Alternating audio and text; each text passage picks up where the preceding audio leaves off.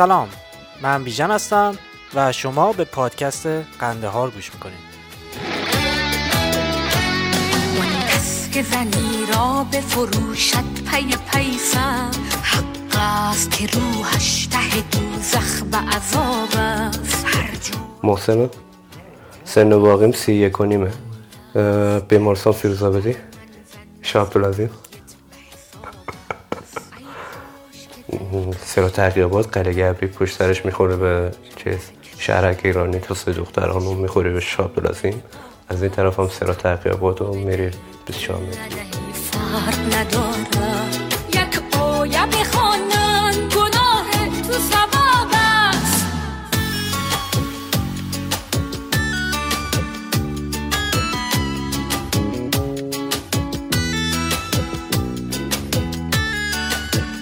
صدا رفت، تصویر رفت، سه، دو، یک، بریم دیگه. خریدن تنت را و بریدن کفنت را و یک آیه و چند سکه ببستن دهانت را.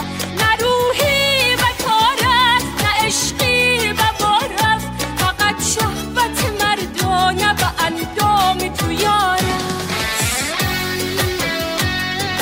برای این اپیزود با محسن صحبت کردیم. محسن هزاره است و بچه شاه عبدالعظیم تهران.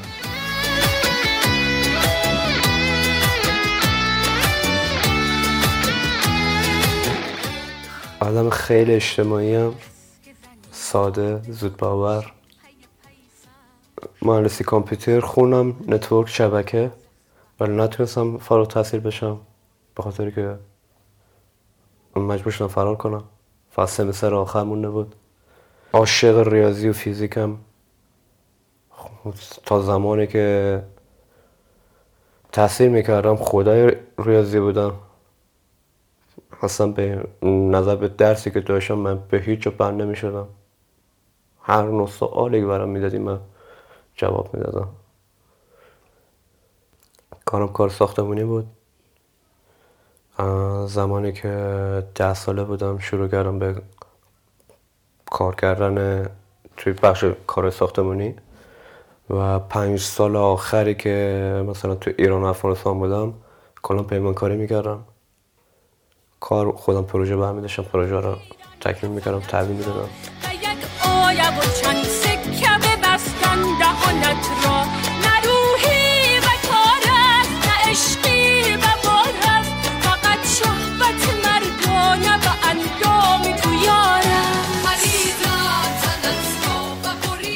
از محسن درباره تجربهش به عنوان یه افغانستانی توی ایران سوال کردیم.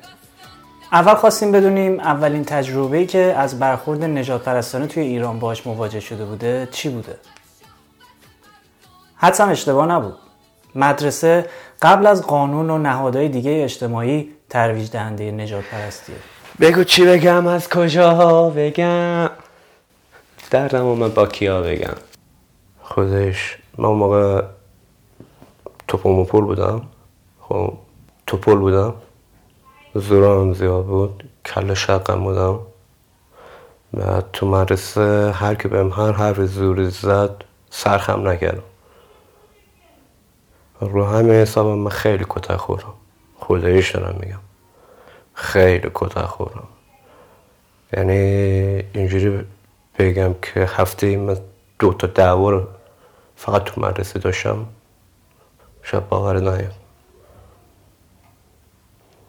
می اومدن ای افغانی بده صد تومن پول بده. خفتم میگردم. از بر... از کل افغانی اینجوری بود. خب بقیه معمولا میدادم یا کم یا زیاد. صد تومن نداشتم، پنجاه تومن، بیست تومن، سی تومن، هر چی بود. خب به من که میرسید میگفتم ندارم. داشتم اما ندارم، نمیدم. فرق نمیکرد که چقدر انسانیت بکنم، چقدر خوبی بکنم، چه چقدر کارهای خوب انجام بدم یا چقدر مثلا تو مدرسه من زرنگ بودم، باهوش بودم، اینا هیچ به نظر نمیومد. ما هزاره جماعت کلا گاو پیشونی سفیدیم تو ایران. بخوایم مخفی کنیم یا نکنیم فرق نمیکنه برامون. ما رو به راحتی میشناسنمون. من دو تا استاد هیچ وقت یادم نمیره، خب معلم مدرسه اون این دوتا هر دوشم برای دور راهنماییه، دوم راهنمایی، این دوتا رو خودش هیچ وقت یادم نمیره. خب یکیش نمونه کامل و شاخص و بارز انسانیت بود، یکی دیگهش برعکس. نمونه شاخص و کامل و بارزه چی بگم، فاشیست، نجات پرست. من رفتم امتحان آموزش پرورش، کارم انجام دادم، نامه گرفتم و اومدم تو مدرسه ثبت نام کردم دوباره. خب دلیل موجه داشتم، آموزش پرورش دلیل موجه من پذیرفته بود، به خاطر همین نامه رو داده بود که آجان تو میتونی بری این مدرسه ثبت نام کنی. رفتم کارم انجام دادم، مدیر مدیر مدرسه چیزی نگفت، معاون چیزی نگفت. رسیدیم حالا سر کلاس، روز اولمون هم هست، رفتیم مدرسه. ساعت اول با استاد فیزیک افتادیم. گفت تو کی؟ گفتم معرفی کردم خودم، محسن فلان فلان. گفت چند وقتی کجا بودی؟ گفتم مشکلات داشتیم نتونستیم. گفت بیا به این مملکت ما، به این دولت ما، بچه بیست بیست و پنج روزه نیومده مدرسه، افغانی هم هست، بعد بیست و پنج روز اومده نشسته سر کلاس، این چه قانونیه؟ چیکار میکردم؟ حرف میزدم میخوام زیر گوشم، فقط ساکت. اولتیماتوم داد بهم، اومدی سر کلاس من نشستی باید درس بخونی. من تو دلم خندیدم، گفتم بارا فیزیک چیزی نیست برام. بعد گفت من درس رو همه رو باید بنویسی از روشون بیاری برام. جلسه بعد اونم که پس فرداش توی این، من یه روز و نصف وقت داشتم که مثلا تمام جزوه و تمام سوالا و همه چیز رو بگیرم بنویسم پس ببرم. نتونستم خودش، چون یه دونه درس که نبود دیگه، ریاضی بود، فیزیک بود، خدا تا درس دیگه هم بود، باید همه رو باید میرسونم دیگه. بعد رفتم اونجا، همین که جلسه دوم پس فرداش وقتی رفتم، همین که منو دید گفت دفترچه رو بیار. دفترچه رو بردم، فقط دو تا درسش مونده بود تکمیل بشه. گفت برو بیرون. جام برو بیرون. آقا نمیشه. شار اومد زیر گوشم، برو بیرون. رفتم بیرون. تو حیاط نشسته بودم، یه ساعت کلاس بود دیگه، تقریبا نیم ساعت نشستم، یه دفعه معاونه چشش بهم خورد. اینجا چیکار میکنی؟ گفتم آقا حقیقت اینه، قضیه اینه. گفت مشغولتو نمیشی؟ گفتم نتونستم، دفترشم با هم بود دیگه، نشونش هم دادم، گفتم نکن، فقط دو تا درس دیگه مونده بود که تکمیل بشه. اینم نامردی نکرد، رفتیم داخل دفتر، یه منفی دو گذاشت جلو انضباطم. مشقات نمی‌نویسی؟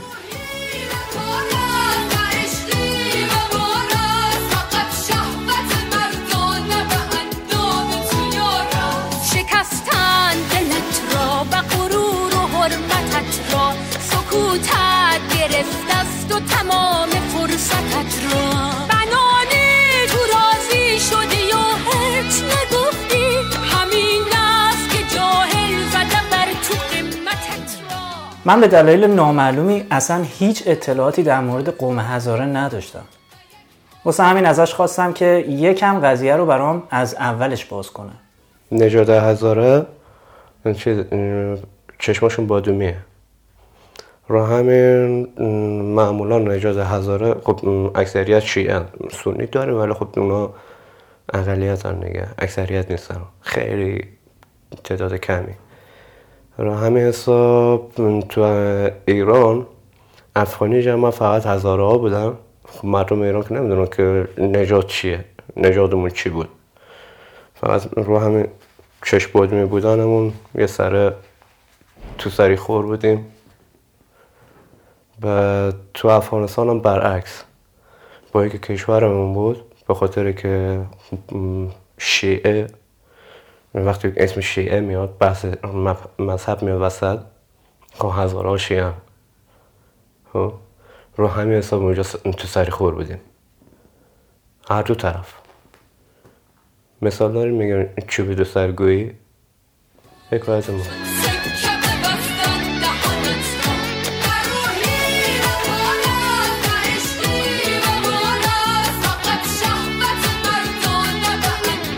بیشتر از چهل درصد از مردم افغانستان پشتون یا پشتو زبانن و حدود نه درصدشون هزاره هستن. زبان پشتو برای من تا حد زیادی غیر قابل فهمه، اما باز زبان هزاره ها رو بهتر میفهمم. یکی از دعوای اصلی قومی توی افغانستان دعوای بین پشتوها و هزاره هاست. محسن نه سال توی هرات زندگی کرده و یه تجربه از این دعوا داره. ولی خب ما مثلا خود پشتونا هم شیعه دارن، تاجیکاشون هم شیعه داره، ولی خب چون هم نژادن نمیدونن که کی به کیه، چی به چیه، نمیتونن تشخیص بدن کی شیعه است کی سنی. تا اینکه مثلا دیگه خیلی چی بشن با هم دیگه برن مسجد، ولی بازم که برن مسجد اونی که تاجیک شیعه نمیاد علنی بگه که آقا من شیعه، میترسه. تو تقریبا هشتاد و پنج بود به نظرم، هشتاد و چهار هشتاد و پنج بود، یادم نمونه دقیقا تاریخ دقیقشو.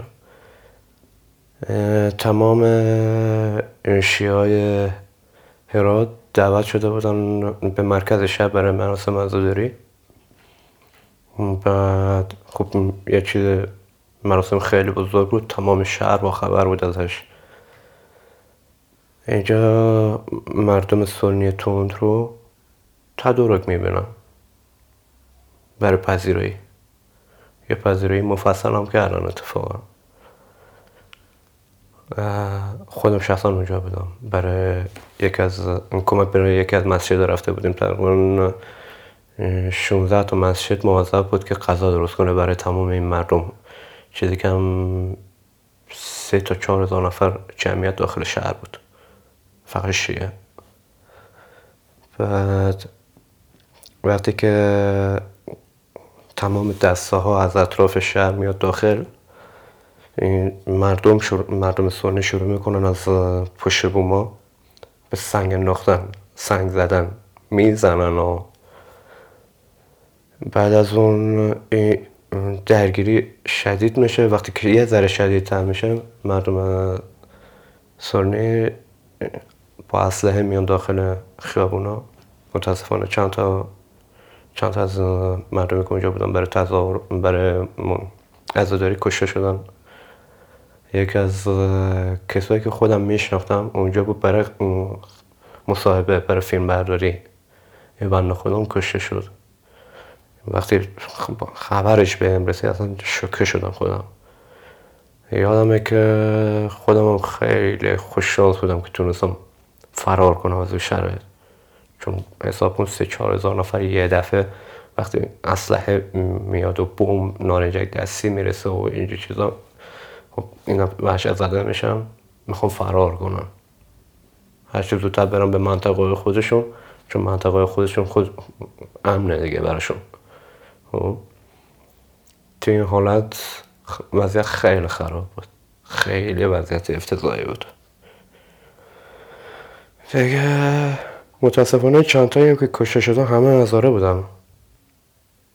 این واقعا یکی از سخت‌ترین خوب چیزایی بود که اتفاق افتاد. خودم داخلش بودم دیگه.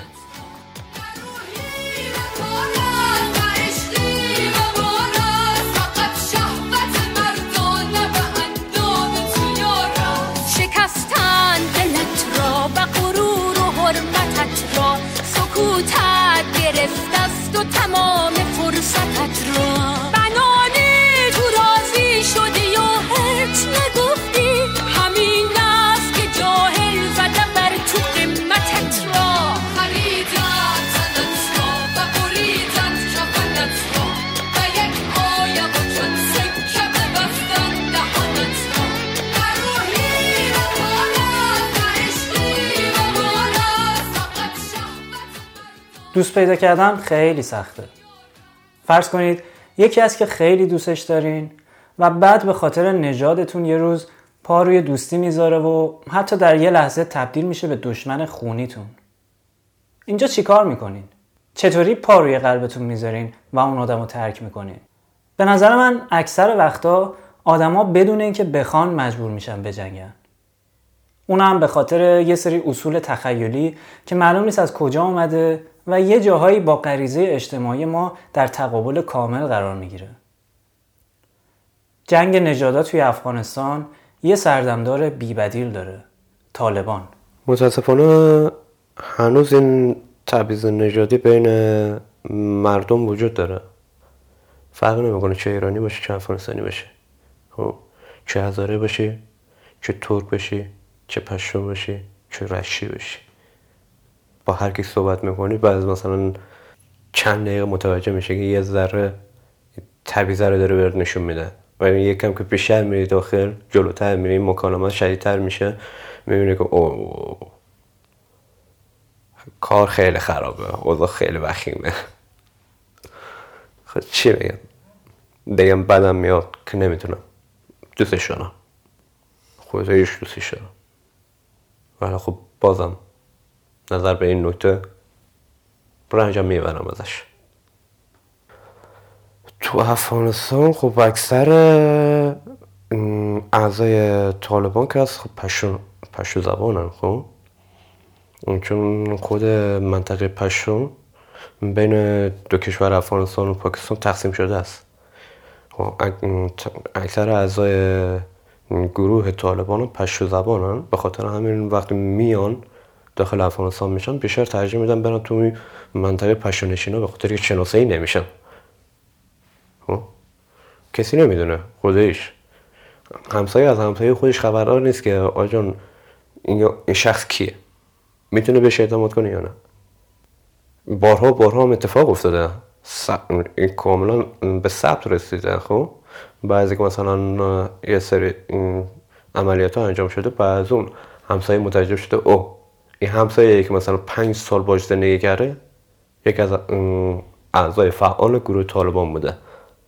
سنی سنیای تندرو اون که پایه و مرکز اصلیشون تو پاکستانه، از همونجا داخل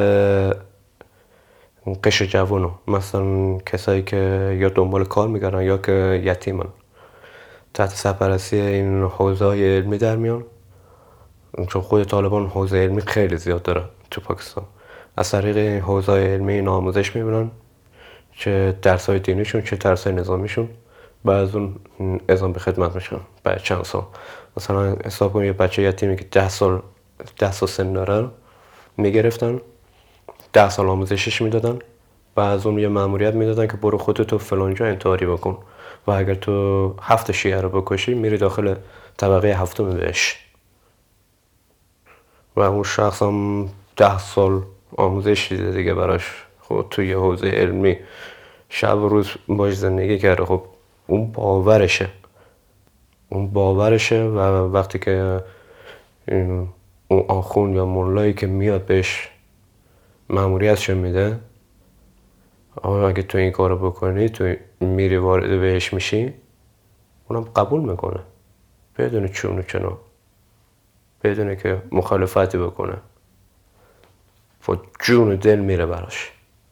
یک از بهترین راه‌های که بتونن خودشون مخفی بکنن همینه، بری تو جایی که شناخته نشی، قاطی مردمی باشی که شناخته نشی. خب چی بهتر از مردمی که هم نژادی باش؟ بعضی موقع فقط هدفشون کشتن رئیس و اساس، خب که اونم بیشتر با حملات تروریستی انجام میشه. خب مثلا تو هرات چند دفعه اتفاق افتاد، دو دفعه تو یه هفته با موتور اومدن دو تا شخص که رده بالای سیاسی بودن تو ماشین داشته میرفته، میان بغل پشت ترافیک شلیک میکنم برو که نمیری، تو یه هفته دو دفعه دو نفر میکشن به همین راحتی.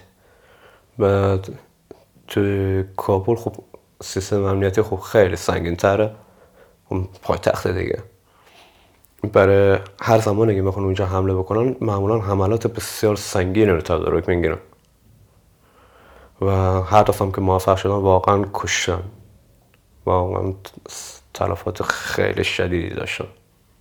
از بین مردم هزاره خیلی ها کشتشن به خاطر این عملات تروریستی، چون چند تاشون، چند تا بزرگترینشون، وخیمترینشون زمانی بوده که مردم هزاره داشتن عزاداری میکردن، مثلا برای محرم.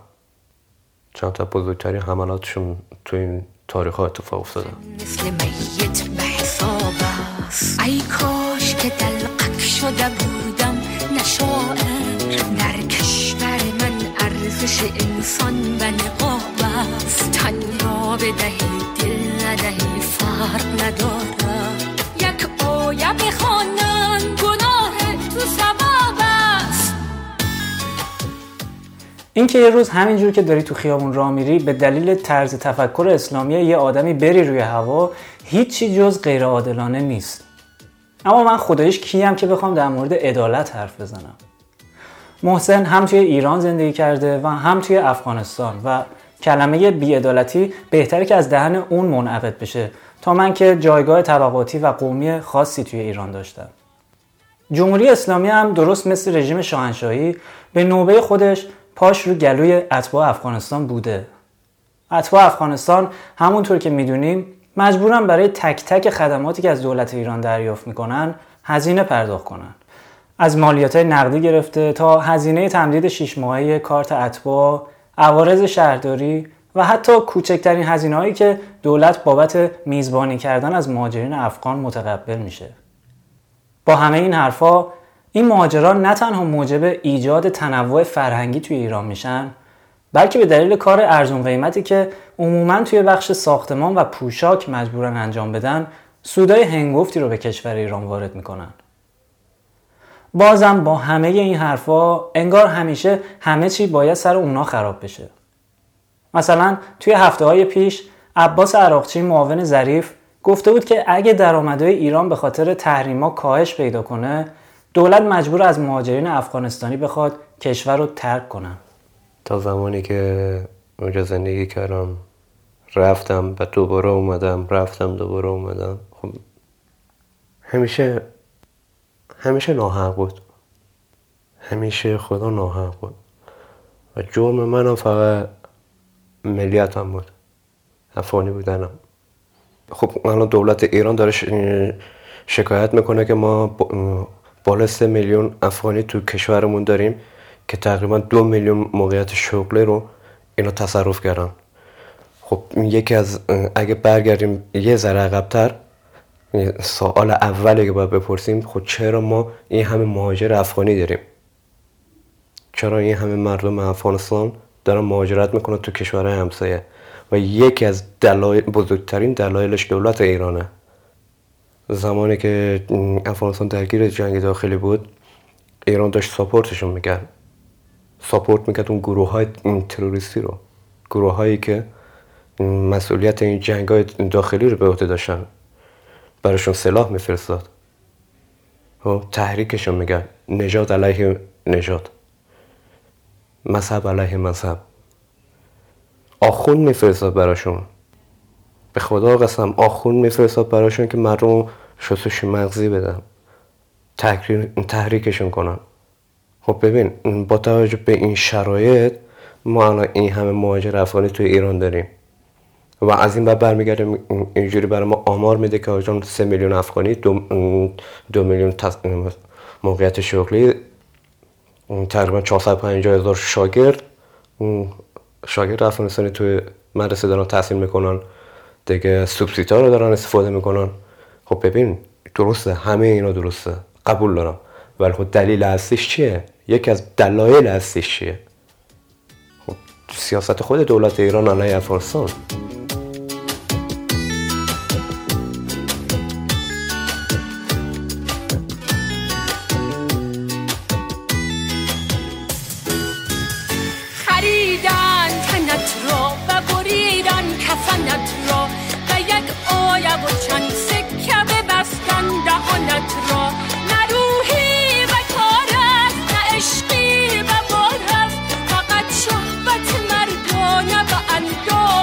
Yo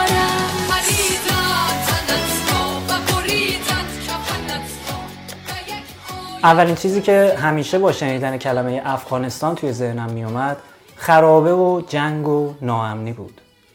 اما این ظاهراً فقط یه بخش کوچیک از واقعیته. محسن ازم خواست در اولین فرصت یه سر به افغانستان بزنم و با چش خودم ببینم که همه اون دانش قبلی که از افغانستان داشتم پوچ بوده. و به هم اطمینان داد جاهایی مثل کابل و قندهار منو با عقاید منسوخم در تضاد قرار میده. شهر این چه رای ابریشم، خب رای ابریشم از هرات رد میشه. بخاطر همین نقطه خیلی مهم بود برای افغانستان.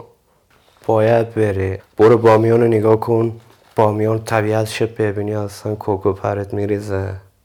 بامیان، غور، دیگه سمت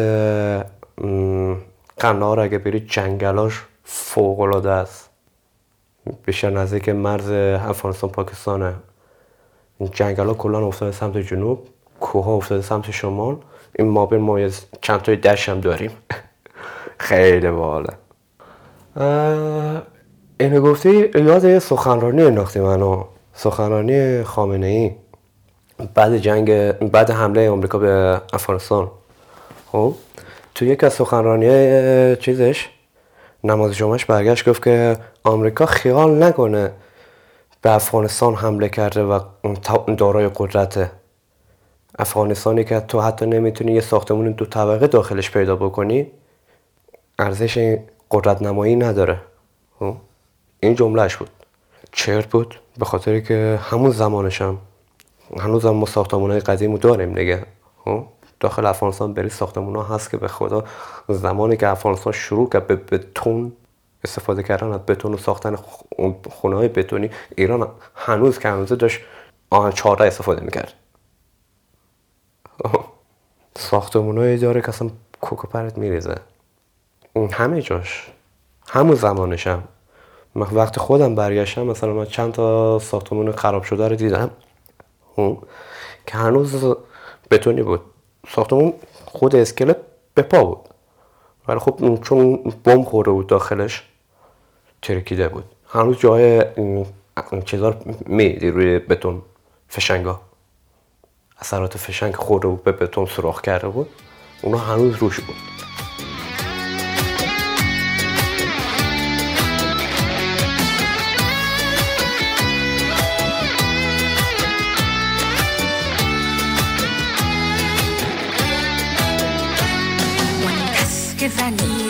فروشت پی پیسم حق است که روحش ته دوزخ به عذاب است. هر جای جهان مرتبه زن بلند است، در کشور من زن مثل میت به حساب. خیلی دوست داشتم با محسن بیشتر حرف بزنم اما دوست دخترم داره میرم شیشی شده میرسه دل تو دلم نیست. مرسی از اینکه پادکست ما رو گوش میکنین. پادکست ما روی همه اپلیکیشن های پادکست و همینطور همین جایی که الان دارین گوشش میکنین موجوده. ما هنوز در حال مصاحبه با آدمای جدید هستیم. اگه سوالی دارین که دوست دارین از اهالی افغانستان بپرسیم برامون ایمیل کنین. همینطور اگه خودتون تجربه از افغانستان دارین برامون به صورت فایل صوتی بفرستین تا بتونیم توی یه اپیزود مجزا ازش استفاده کنیم. من دیگه رفع زحمت میکنم و شما رو به خودتون میسپارم. شب و روزتون خوش.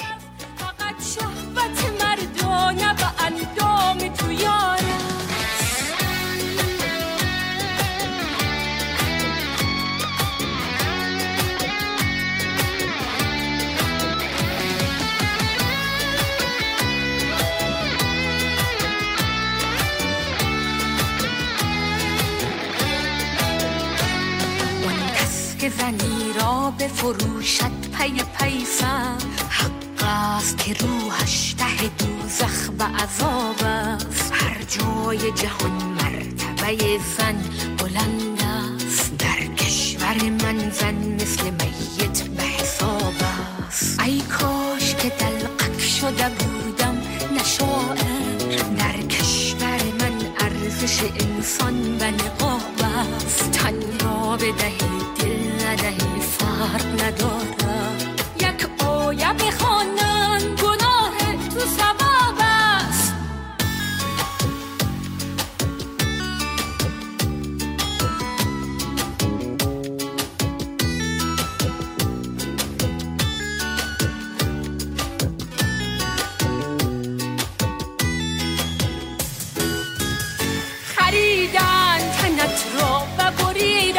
سلطنت را و یک آیه و چند سکه ببستن دهانت را. نه روحی و کارت، نه عشقی و بارت، فقط شهبت مردانه و اندام تو یارم. فریدن تنت را و بریدن کفنت را و یک آیه و چند سکه ببستن دهانت را.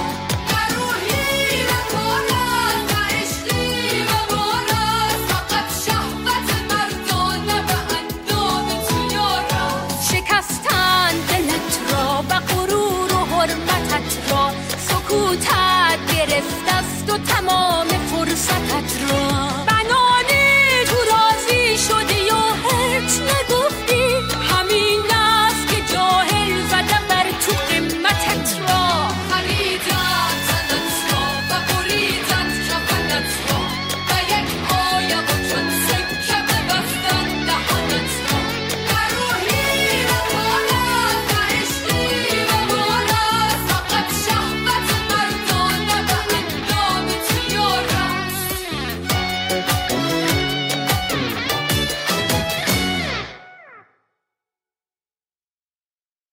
Okay, can you repeat it? پادکست قندهار کاری از گروه کرونوس هست. این پادکست تولید شده توسط بیژن سبک، ریچ و و همه کسایی که دستن خشن رو و ما به اشتراک گذاشتند.